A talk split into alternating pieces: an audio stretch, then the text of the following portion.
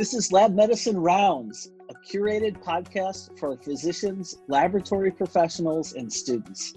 I'm your host, Justin Kreuter, the bow tie bandit of blood, a transfusion medicine pathologist at Mayo Clinic. Here to talk about serologic testing for COVID 19 is Dr. Elitza Theel, the Director for Infectious Disease Serology Lab and co director of the Vector Borne Diseases Service Line at Mayo Clinic. Thanks for joining us today, Dr. Theel. Thank you, Dr. Kreuter. Happy to be here. Oh, wonderful. So I thought we could kind of kick things off. And uh, for maybe some of our students that are listening, you know, why, why is it important to have a serologic test for this COVID 19, uh, given that we already have these, you know, molecular PCR assays for diagnosis? Uh, well, that's a great question, but uh, really it's important because these tests tell us different things. So, molecular tests tell us if a patient has the virus at the time of testing, whereas serologic tests are able to tell us if an individual has had the virus or has been infected with the virus at some point in the past. And so these serologic tests are really detecting an immune response to the virus by determining whether or not there are any antibodies present uh, that have developed against the virus. So, Dr. Theel, could you kind of tell us then how does this apply? How are we going to be using uh, the serologic test in clinical practice? So we are really still learning exactly what place these serologic assays, uh, what roles they're going to play in clinical care. Uh, but this sort of information can be used um, for a number of applications, including, among other things, determining what the prevalence of this virus is in the community, uh, given that a significant number of individuals have probably been infected with the virus but had never developed symptoms. And then also, these tests are important for screening potential convalescent plasma donors to see if they've developed an antibody to the virus. And so, if they have, that donor plasma can be collected and potentially used as treatment for patients currently battling COVID 19 who may not yet have developed an immune response to the virus. See, so it's really helping uh, with both kind of epidemiology, what's our understanding of this virus in our communities, and then also not just epidemiology, but also therapeutically about who in our community would be an ideal donor to uh, treat our patients that are in our hospitals right now. Exactly. So, Dr. Theel, when should and when shouldn't we be ordering the the serologic assay? Um, well, because it takes time for the immune response to develop and produce a significant level of antibodies that are able to be detected by these assays, and specifically for IgG antibody based assays, based on our internal um, data, we're really recommending that patients with at least 10 to 11 days of symptoms are tested. Um, typically, we see over 95% of individuals are positive by these antibody tests after about 14 days of symptom onset. Although some individuals may seroconvert sooner, whereas others may never seroconvert to positive, um, especially if they're immunosuppressed. So, testing an individual prior to about 10 to 11 days of illness onset will most likely lead to a negative result. Um, so it's really important to know the duration of symptoms and then also the general immune status of the patient in order to more accurate, accurately interpret um, the results from these antibody tests. I see. So we all, all our listeners really need to pay attention to kind of the local guidance that's being put out, uh, and maybe have a, a little bit of patience mm-hmm. about um, you know when they could come up for uh, getting testing done.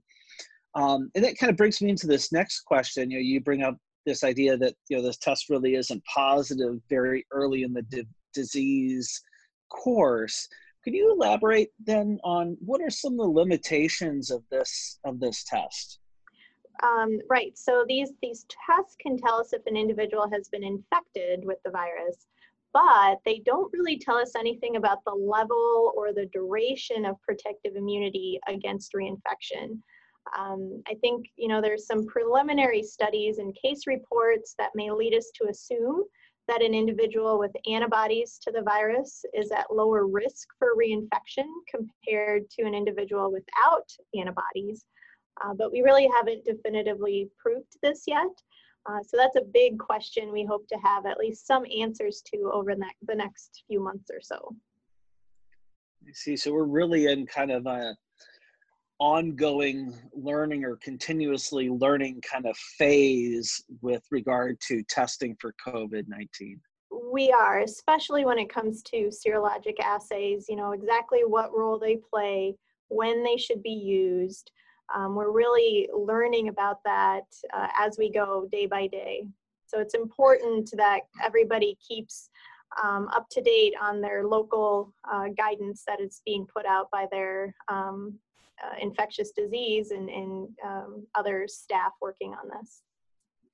And, and, just if I could ask a clarifying point on that, you're recommending people listen to their local um, infectious disease experts because this disease is coming through our communities at different in different rates and prevalence, and so that's the reason why they need to listen to what local direction is. Exactly. And, you know, I think there's probably going to be um, evolving and emerging national guidelines, hopefully um, soon. But until that time comes, we really just recommend focusing on what your local area is recommending to do. So uh, now I want to just pivot a little bit, maybe to for laboratory medicine professionals uh, who are listening and I'm sure there are no shortage of challenges that you've been navigating. Um, for our listeners, I've been wanting to bring Dr. Theel on this podcast for a little bit of time, but as you can imagine, she's been uh, spending her days, nights, and weekends um, working quite hard. And I was wondering if you could kind of elaborate on what are those challenges that you've uh, had to navigate with serologic testing for COVID 19?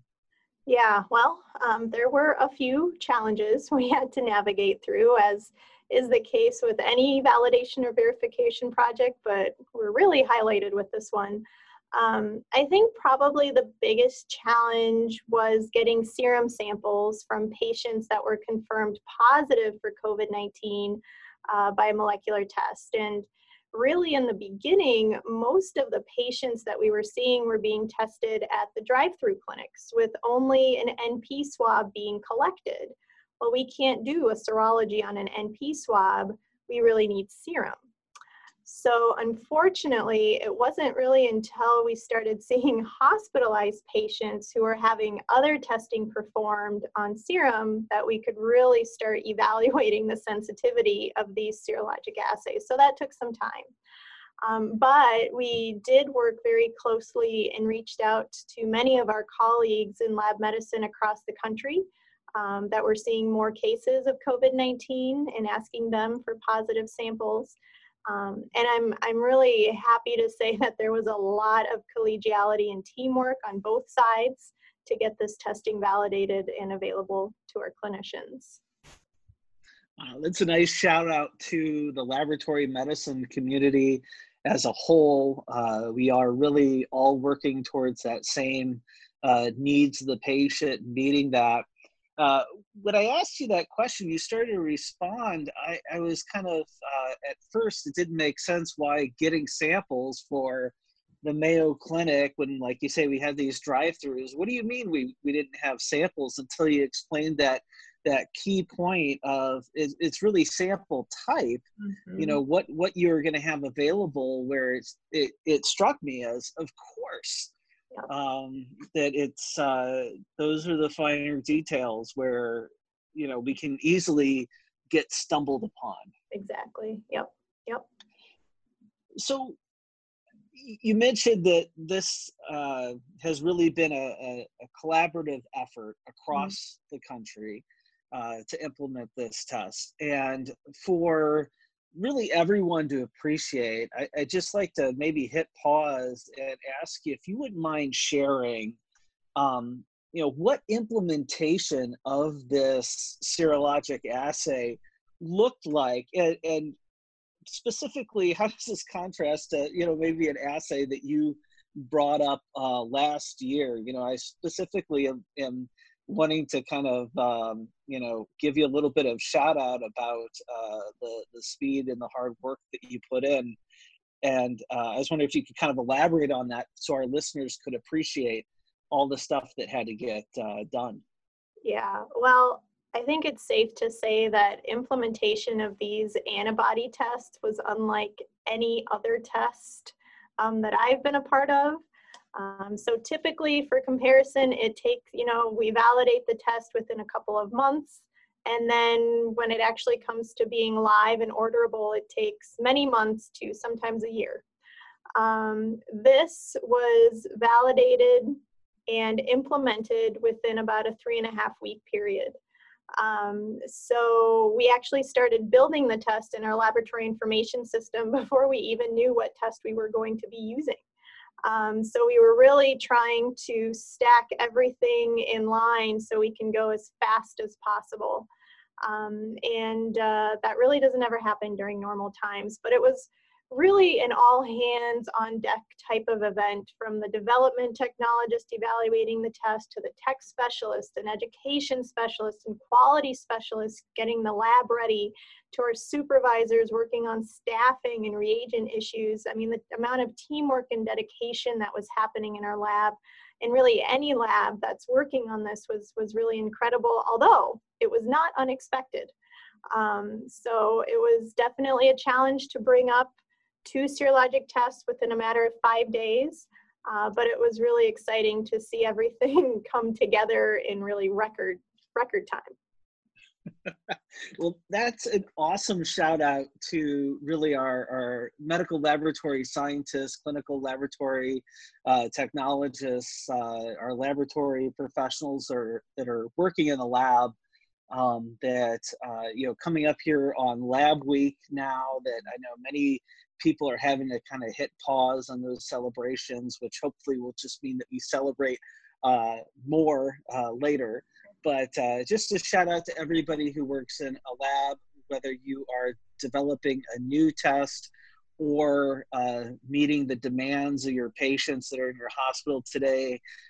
It is tremendous work that you guys are doing and, and so important as we see nationally now a lot of uh, conversation about having these tests and having these answers for our patients, for our physicians to understand uh, mm-hmm. how to treat our patients. So, Dr. Theel, I was wondering if you could kind of, I, you know, we've talked a lot so far about how this is a really evolving and, and we're really continuously learning in the situation. It's dynamic, it's evolving. What are some, are there any kind of lessons learned at this point that you think would be worth sharing uh, with the clinicians, the laboratorians, the students that listen to our podcast? Yeah, you know, I think um, one thing that was very interesting, or is very interesting with this pandemic, is truly the number of serologic tests that were developed and commercially available within like a two, three week period. There's probably over 80. So I think one of the, the lessons learned is um, that we we really need and some of these tests don't work well so we really need to rely on our standard practices to very carefully and rigorously evaluate any test um, regardless of whether we're in a pandemic or not so um, i think kind of sticking to our to our um, quality values is is really important even under high stress situations um, so I think I'd, I'd, I'm, I'm going to leave it at, at that for, for now. Wow, uh, you know, you, you, you, put the importance on uh, quality, and that makes my little bloody banker heart go pitter patter. That's what we live for: is uh, to provide high quality of care um, as the patient needs it. So, uh, Dr. Theel, thank you so much for joining us today. It's been a wonderful conversation. It's been an important one to have mm-hmm. as, uh, you know, nationally, this conversations around serologic testing. And, uh, you know, by all means, we really want to have you back um, as we're continuing to learn. As you said, uh, we're learning how and when to be using this test and, and some of those nuances on what those interpretations mean. So thank you so much for rounding with us today. Thank you for having me. It's been great. We've been routing with Dr. Theel talking about the serologic testing for COVID 19. Thank you for taking the time to discuss this topic with us, Dr. Theel. And be sure to check out other uh, resources on our show notes. And thank you for joining us today. We invite you to share your thoughts and suggestions by email. Please direct any suggestions to mcleducation at mayo.edu and reference this podcast. If you've enjoyed Lab Medicine Rounds podcast, please subscribe. Until our next rounds together, we encourage you to continue to connect lab medicine and the clinical practice through insightful conversations.